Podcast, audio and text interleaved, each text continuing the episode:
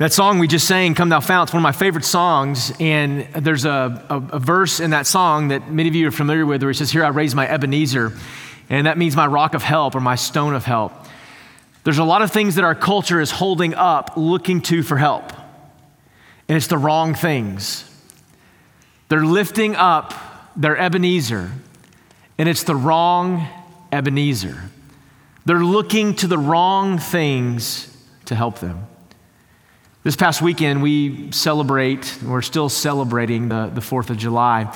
If you lived in my neighborhood, uh, we've been celebrating the 4th of July for the past two weeks, okay? Every night, as soon as the sun goes down, the fireworks begin. And God help them, apparently, one of my neighbors, somewhere in my neighborhood, if they're watching it, I'm not saying names, um, they were blasting fireworks well past midnight last night, just celebrating being American, and God bless them. I'm thankful for it. Here's the deal I have uh, I've struggled with um, people on social media, books, articles, blogs, and within younger evangelicalism, there is this sentiment that seems to be growing that has become anti country and sort of the diminishment um, of, of our country and patriotism. So let me just say a couple of things about that this morning to sort of redirect our hearts and sort of, I want to align some things.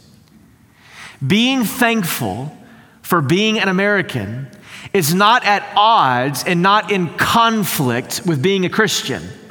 They are not mutually exclusive things. And if you are saying those things, stop it, quit, okay? They're not at conflict. The problem comes when we begin to elevate our immediate kingdom here to the neglect of God's kingdom. And that's where the problem comes. But I have never met, and I've been in ministry for over 15 years full time. I have yet to meet the person that confuses patriotism for their country over the kingdom of God. Most reasonable and sane people understand there is a difference between being thankful for our country and the kingdom of God, okay? Most reasonable people. There are groups of fringe that confuse the two. I get it. But stop castigating everybody else with blanket statements saying that we are diluting both and, and, messing them both up by being thankful. I, I don't know what it is this past year, these past few weeks, and even this past weekend. Where I, I was more, thank, I have been more thankful this past weekend to be an American. God bless America. I'm more thankful that I, that I live in Texas, though, I'm just gonna tell you. And I'm even more thankful that I don't live in a place like Austin, Texas, or, God forbid, the armpit of Texas, Houston, Texas. Man, we happen to live in the greatest state anywhere and in the greatest city anywhere else. And I am so thankful. I can be thankful for those things and still be thankful to the one who allows me to exist and to live and to thrive in the midst of that city and in the midst of that state. I can love my wife and not make an idol of my wife, but be thankful that my God gave me my wife. I can love my kids and not make an idol out of my kids and still be thankful that God is the one that has given me my kids. I can love fireworks and I can love sweet tea and I can love apple pie and I can love cookouts and barbecue and not make idols out of those things and be thankful to God that He gives those things and not confuse the two. But the thing that we've got to remember about God's kingdom when it comes to um, understanding the gospel and what it is, is that God's people are not tied to any one particular nation. And we have to and we must understand that. God is building a kingdom that is bigger than the state of Texas and the city of Fort Worth, that is bigger than, than just the United States. He is building a global kingdom. And for that, we say thank you even as we celebrate our independence. And I just feel like I need to say that to some of you because I think there are, there are some of us that, for, for whatever reason, we feel shame in, in some ways that we're proud to be an American. We're, we're not perfect. And we have a really, really long way to go. But I've had enough of just the guilt that sort of comes alongside this, even within the context of the church. And enough is enough. God is building his kingdom. And it is a kingdom of black and white and yellow and brown and all the different colors, every nation, tribe, and tongue. And we will keep that first. We're going to keep the main thing the main thing. God is building his kingdom here on this earth just as it is in heaven. And in Acts chapter 5, beginning in verse 12, we have this narrative of God continuing to grow his kingdom through diversity and through a variety of people and calling them to be thankful for what God has called them to do, but building the kingdom of God of every nation, tribe, and tongue. And we pick up in verse 12 of Acts chapter 5, where the text says this Now, many signs and wonders were regularly done among the people by the hands of the apostles. And they were all together in Solomon's portico. Many signs and wonders were regularly done amongst the people by the hands of the apostles, and they were gathered together in Solomon's portico. We pick up where we left off last week, and we read that horrific story of Ananias and Sapphira being put to death by the Lord, not because they withheld a tithe, but rather because they were dishonest. First and foremost to God, and then secondly to their peers and to the church. And so God punished that severely, but, but that's not the point of Ananias and Sapphira losing their life. It is a story that is wrapped up in the preceding verses, one about unity and walking with unity and being in community with people, being in the circle often enough and frequently enough that I'm able to take care of the people that are in my circle and they're able to take care of the needs that I exist in my life. That's what we're trying to do when we're walking according to the gospel authentically with one another. And we have to be present to be able to do that. And then in transitions, this latter half of chapter 5, after they've seen the church grow and multiply and it begins to thrive, and now the apostles are able to, supernaturally, able to perform signs and wonders. They are able to do miraculous things amongst the people. Why does God allow this to happen then? And why don't we experience that now in 2020? The reason this happens is because for this particular moment, there was this special outpouring in the apostles' ministry for God to grow his church. And so God was allowing these miraculous things to take place on, on a very broad level, not on a very narrow level. And people were seeing and hearing and responding to the gospel because of it. God was building his kingdom here on this earth just as in heaven. And it says they were gathered together in a location within the temple on the east wall called Solomon's portico. Now, here's a rendering on the screen of what this portico would have looked like. And so the people of God gather together in this particular location. And the apostles are preaching and proclaiming the gospel. But I want you to notice what's happening. They are proclaiming the gospel to people that are religious people, but yet have found themselves in a situation where they are extremely far from God. So they have a level of spiritual understanding, primarily the Jewish audience. These were religious individuals that knew the scriptures. And the apostles were giving their lives teaching them and showing them and proclaiming the truth. Those that were far from God, they wanted them to come to know Christ. That's our mission here at our church. One of our core values at our church is that we just simply say relentless mission. Meaning that everything we do and say and believe and sing about and teach about and, and, preach about, that it ought to always be connecting back to the overall mission of the church. And you ought to hear that mission regularly over and over and over and over again. Why? Because we have to hear it over and over and over again because Come Thou Fount is right on another level, prone to wonder, Lord, I feel it. My heart, in absence of the scriptures, will gravitate towards things that are away from God. And so I need to hear that over and over and over again to remind myself of the things of God and what He has called me to do. Verse 13 goes on, he says, Now none of the rest dared to join them, but the people held them in high esteem, and more than ever, believers were added to the Lord, multitudes of both men and women.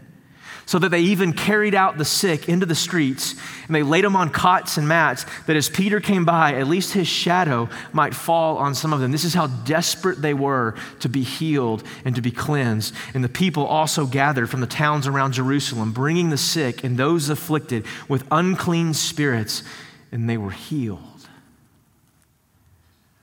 What we see here in the early days of the church and it ought to be something that we remind ourselves of as we move forward into the future is that the church's primary ministry was one of compassion and mercy towards those that lived in the margins of the culture the cripples and the beggars and the poor. The poor financially, but more importantly, the poor in spirit that there was an aim and a purpose, that God's gospel was radically transforming, that all of a sudden it didn't matter what you look like or how much money you had or what kind of societal prestige you, you think you had, that the gospel was intended to reach all people of every socioeconomic background. And so, we as a church ought to continue to support those types of ministries in our church as we engage all of our city. One of the ways that churches get this wrong is that they, they tend to think that, that the primary purpose of the church is just entirely focusing on those areas. And one of the things that we want to make sure that we understand is that we are a church that is for our entire city. Every single person that comes to Fort Worth, Texas is in our, our market, so to speak. They're, they're in our target, if you will. We want every single human being that lives in Fort Worth to come to know and to hear and to respond to the gospel for the first time. At the same time that we aim at those people, we want to make sure that we continue to support uh, organizations that, that have been birthed out of this church, like the Mercy Clinic, like the Fort Worth Pregnancy Center like the, the Metroplex Women's Clinic that, that's in Arlington that we, that we support and, and are affiliated with. We want to make sure that we are continually moving along in that direction, supportive of those, practicing generosity in the same way that the early church was ministering to those that were afflicted physically and spiritually. Now, in verse 17, the, the text begins to transition, and, and basically it describes this, this narrative where, because of the teaching of the apostles, they, they become arrested and they're imprisoned because of what God is doing through them. They're in prison, in essence, because they are proclaiming boldly the, the kingdom of God and the gospel message. They're put in jail. And the way the text unfolds, they're put in jail. An angel appears at night, releases them from jail. They escape miraculously. They go right back to the portico, right back to teaching and preaching. The guards go up the next morning and they're like, Where are these guys? Let's bring them before. Let's try them. Let's convict them. Let, us punish them some more. They're not there. They hear, they get wind that, hey, they're back in the portico. They're teaching and preaching. They're proclaiming. Go get those guys and bring them back. They're going to have to give an account for what they've just done. And so 17 through about 30 um, is where we see this, these things start to take place. But then I want you to notice in verse 29, I want you to look with me as they get brought back to the court they then began to speak to the religious leaders, and notice what they say beginning in verse 29. He says this We, the apostles, must obey God rather than man. The God of our fathers raised Jesus, whom you killed by hanging him on a tree. God exalted him at his right hand as leader and savior to give repentance to Israel, you, and forgiveness of sins. And we are witnesses to these things, and so is the Holy Spirit, whom God has given to those who obey him. And when they heard this, verse 33, it says they were enraged and wanted to kill them.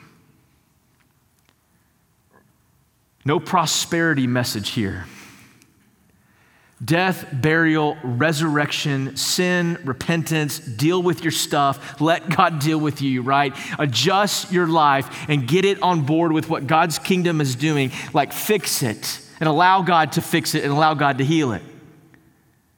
No soft pandering to the crowd, just direct boldness, clarity, great precision of the gospel. And if you skip down to verse 40, notice the response of what the religious leaders do to this proclamation. It says, And when they had called in the apostles, it says that they beat them and they charged them not to speak in the name of Jesus. So, the consequence for obedience, the result of faithfulness, was a lashing. You ever been punished for doing the right thing? Ever received a lashing or, or you, if you got a whooping when you were growing up? I don't know, we, we, we can't really talk about that publicly right now, but like you, you, you did the right thing and got punished for it? And you feel like there's this sense of injustice that grows. And, and here, these men, uh, they, were, they were enraged and wanted to kill them, all because of this message. They were disrupting what was going on in the culture and in the society. And it got me thinking this week, as we see the response, and we'll see the response in just a moment, of the apostles, it, it got me thinking, the Lord brought to mind 1 Peter 2, and how did Jesus respond to injustice? Like we're hearing those lingos in our culture injustice, justice, and, and cry out for justice and long for it. What did Jesus do in the midst of injustice? Well, we can look at 1 Peter 2 and, and we can sort of get an idea, which is really a quote of Isaiah 53 in the Old Testament, the suffering servant.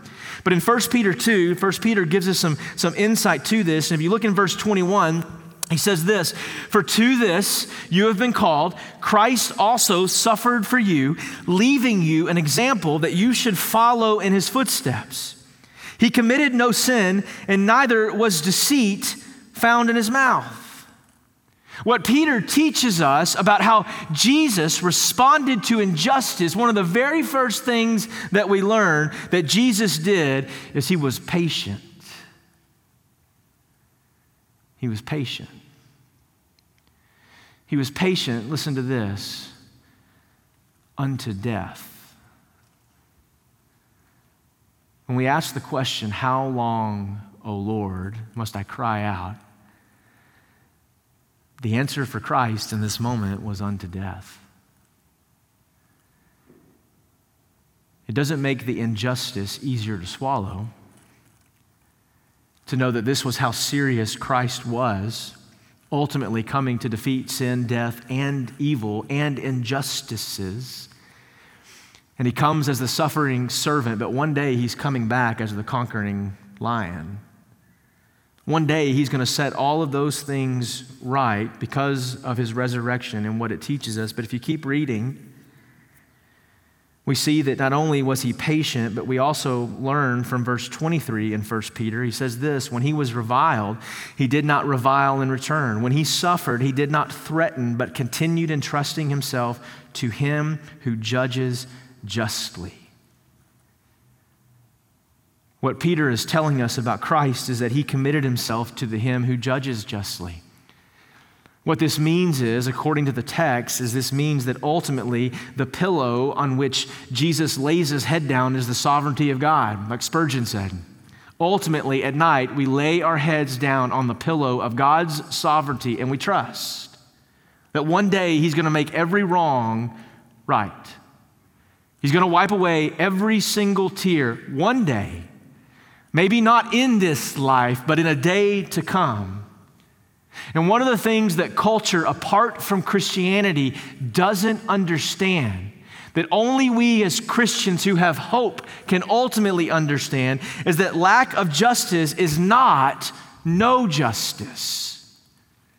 We hear this commonly in the speeches no justice, no peace. But for the Christian, we understand that to be a little bit different. Why? Because lack of justice is not no justice. Ultimately, God is going to bring about justice. He will execute, so to speak, and He will make all the wrongs right. When he was reviled, he, he did not revile in return. He did not respond. When he suffered, he did not threaten, but continued entrusting himself to the one who judges justly. The problem in culture right now is this.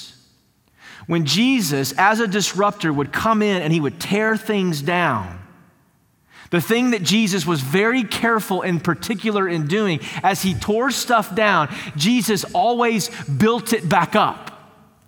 And the problem right now that we're seeing and we're watching our culture do this is because everyone is for tearing it down, but no one has painted a compelling vision that has sort of emerged ahead of all the other visions on how to build it back up.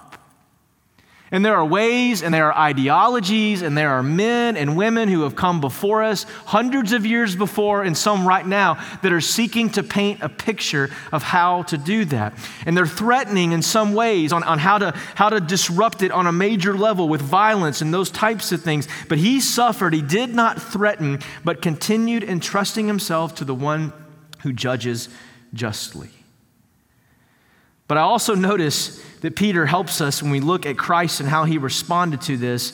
We notice this that Jesus, in the midst of injustice, continued to do good. He continued to do what was right. He never bought into the notion that, that this wrong is going to be responded by with this wrong, and the two wrongs will ultimately make the right. He didn't say ultimately and compromise his truth or his integrity or his right standing and righteousness, saying that I'm gonna, I'm gonna sacrifice my principles and truth in order to accomplish ultimately what it is that I want to do. Jesus continually and he kept doing good in the midst of a culture that was tearing itself apart when he came. Christian, do you want to be countercultural today? Continue to do good.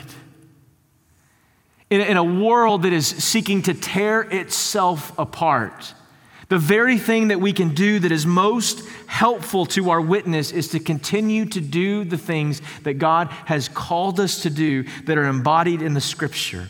Jesus rested in the fact that God was bringing salvation ultimately to the world through his wounds.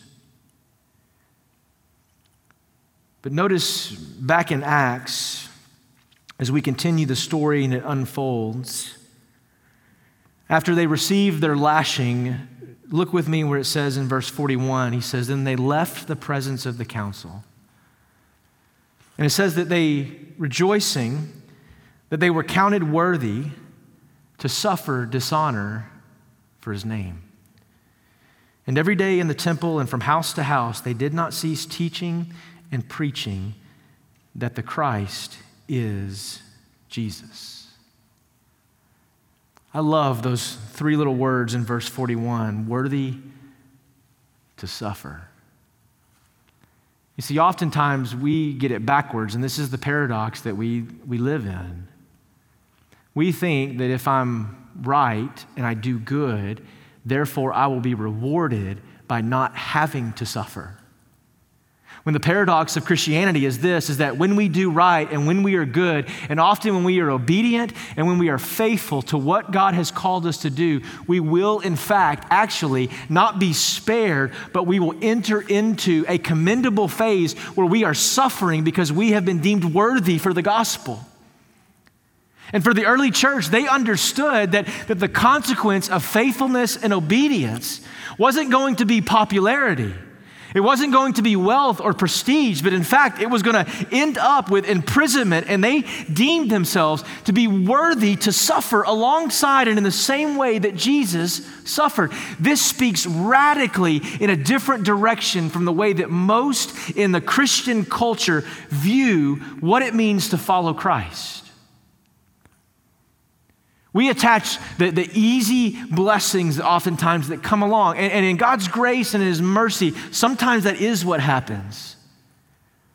But more often than not, as we begin to, to narrow in on, on suffering, we begin to understand that in verse 41, when he says counted worthy, we need to remember a couple of things. One, Jesus himself connects his suffering with our suffering. You remember this passage in Matthew 16 where he says, Jesus tells the disciples, If anyone would come after me, let him deny himself, take up his cross, follow me. For whoever would save his life will lose it, but whoever loses his life for my sake is going to find it. For what does it profit a man if he gains the whole world and yet forfeits his soul? Matthew 5 says, Blessed are those who are persecuted for righteousness' sake, for theirs is the kingdom of heaven. Friend, I, I want to tell you this that when he, they say worthy to suffer, they understood that in suffering, it's not despair that attaches to the believer, but rather in suffering is attached joy and power to the suffering. Now, you may say, well, that's a funny thing to say, but I would point us to Philippians 3, where he says, Paul says this to the church. He says, Listen, that I may know him, the power of his resurrection, that I may share in his suffering, becoming like him from the dead, that by any means possible I may attain the resurrection from the dead, that I may know him and the power of his resurrection through suffering. And suffering is tied to the joy of the believer. Suffering is tied to the faithful believer, to the obedient believer. It is tied to joy because it's this picture of, of Revelation 12. You, you remember this, this scripture. He says, worthy to suffer for the name. And he says, and they have conquered him by the blood of the Lamb and the word of their testimony, for they love not even their lives, even unto death. Obedience unto death suffering unto death. Now, you may be thinking, well, Pastor, I, that does not sound like a gospel that I want to follow. And in my humanity, I'll just say to you, I'm, I'm right there with you, same team. I don't want to. I don't want to have to. And more often than not, I find myself in pastoral ministry when I get the opportunity to do pastoral counseling oftentimes helping people understand that, that sometimes, one, they think that they're suffering for the name of Jesus, but really they're just suffering because they've made really bad choices in their life. And what I mean by that is, is that your life is hard. It is hard, but it's a lot harder when you make the wrong decisions and choices. Sometimes we can help it, sometimes we can't help it, what happens to us. But in pastoral counseling, I'll oftentimes find myself with people going, okay, well, tell me the problem and what's the issue? How did we get from, from, from here? How did we go from there to here? And, and what happened in that space in between? And, and in my own life, I'll just say this that a lot of the suffering that I've endured, even as a pastor, it was because, not because I was suffering for the name of Jesus, but it was because I said the wrong things in, in the wrong way and with the wrong timing, with the wrong tone. I, I was harsh. I was, I was too upfront. I was too direct or, or I didn't handle a situation the way I should have. It wasn't Jesus' fault. It wasn't God's fault. It was my fault. I needed to learn and get better. I needed to adapt and understand. But yet, there are times in our lives where we go, I, I, I, maybe handled that as best I could with the best understanding and the knowledge that I had, and I'm suffering. And so I ought to have joy that's attached to that type of suffering. this morning, I, I woke up to um, I guess with a, with a fireworks headache, if, if you will, um, so to speak. And, um, but I also woke up to, to two uh, really uh, startling things. One, I found out this morning that Kanye West is running for president, okay? That was a shock to the system, all right? We've got a third party candidate coming in. It's a disruptor. What's going to happen? Like, who knows, right? Um, it, one guy said it could just be a big ploy to sell an album at some point. I, I don't know, but I was like, man, 2020 is lit, okay? This is crazy all right? 2020 is going to become its own phrase to people when they're telling you, like, hey, don't mess up. Hey, don't 2020 this, Andrew, okay? Nathan, don't 2020. Whatever you're about to do, don't do it. But I also woke up and I read the news this morning that in the city of New York, Several weeks ago, their police department, uh, the mayor in particular, voted to defund their anti crime unit and to take plainclothes officers off the streets and just sort of walk away from certain areas. And the article that came out was, was basically saying, and there, there will be dissertations written on this as to the why, but they were just quoting the facts. And this is what they said. This blew my mind. It said that since the anti crime unit has been gone from this particular area in New York City, that shootings, shootings, not fireworks shootings, not assaults, not, not just petty theft. I mean, like gunfights in the city have risen 205%. That it is the, the bloodiest and most dangerous that it has been in over 24 years was the last time they could measure it that it was this bad. 24 years, 205% with the absence of those guys in that area. Now, like I said, there will be guys that write dissertations on this that will do, will get PhDs conferring, trying to understand the why with all of this in criminal justice. And it got me thinking this morning It's one thing to lose a, a, police force, whatever your political motive is, whatever your view on that is irrelevant. But think about this in the context of the believer. You lose this, this group of men that are, that are, that are intent uh, or that should be there to serve and to protect. And then without their presence, it seems to be without their presence, like just lawlessness in the midst. 205%. Think about that. And it's one thing for us to lose a police force, but it's another thing for the believer to go through life, or the so called believer, thinking that they're walking with a police force in the sense of the Spirit of God embodied in them, full of the Spirit, walking in protection. And what if, hypothetically, we don't believe this theologically, just play this game with me for just a moment. But what if, what if God's blessing sort of comes off of his people, not because of obedience, but rather because of disobedience, and we lose that protection? I hold to the belief theologically that can't happen, that once sealed with the Spirit, you're sealed. He's the guarantor of salvation. But it got me thinking about the, the travesty, pun intended, of so many believers that go through life without the power and the protection of calling upon the Spirit of God in their life, not walking full of the Spirit. And they go through life without walking in obedience, not ever really knowing what that is. And there are men and women and, and young men and, and, and young women and old and everybody in between that are leaning into a prayer prayed 20 years ago, but have no fruit in their life that demonstrates that, that God has them, that, that, that they understand that they're walking with Him and, and they know Him. What a terrible way to live. You ever walked with God and knew that God was right next to you and like you were, you were with Him and walking in obedience? You remember that feeling?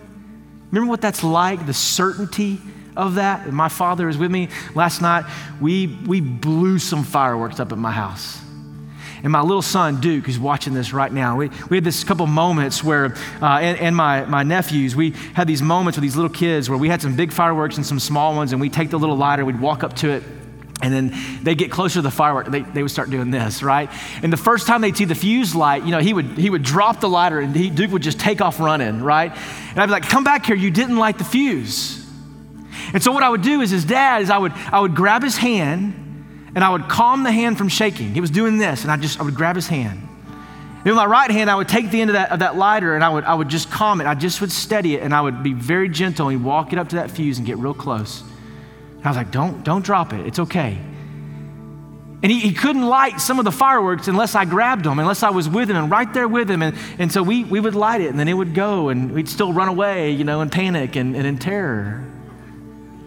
But I thought, isn't this just a great picture of what the Holy Spirit does in the life of the believer, where I'm, I'm shaken and weary and, I, and, and, I'm, I'm filled with anxiety and, and, and fear and, and, and, doubt, that the, the Spirit of God comes alongside and he grabs me and he just, he just calms me when I'm walking with him in the Spirit. He's like, hey, it's, it's okay. We're all right. You're, you're going to be okay. I'm here with you. I think some of you need to hear that this morning. Wherever you're at, whatever you're dealing with, whatever your struggle is, God's just saying to you, like, you're going to be okay. I've got you. You're going to be just fine. Friend, God loves you. He loves you so much that He put His Son on the cross to die for your sins and mine. That's how much He loved you. Obedience unto death. Would you receive Him this morning? Pray with me. Father in heaven, we thank you that in the goodness of your gospel, you can save us from our sins.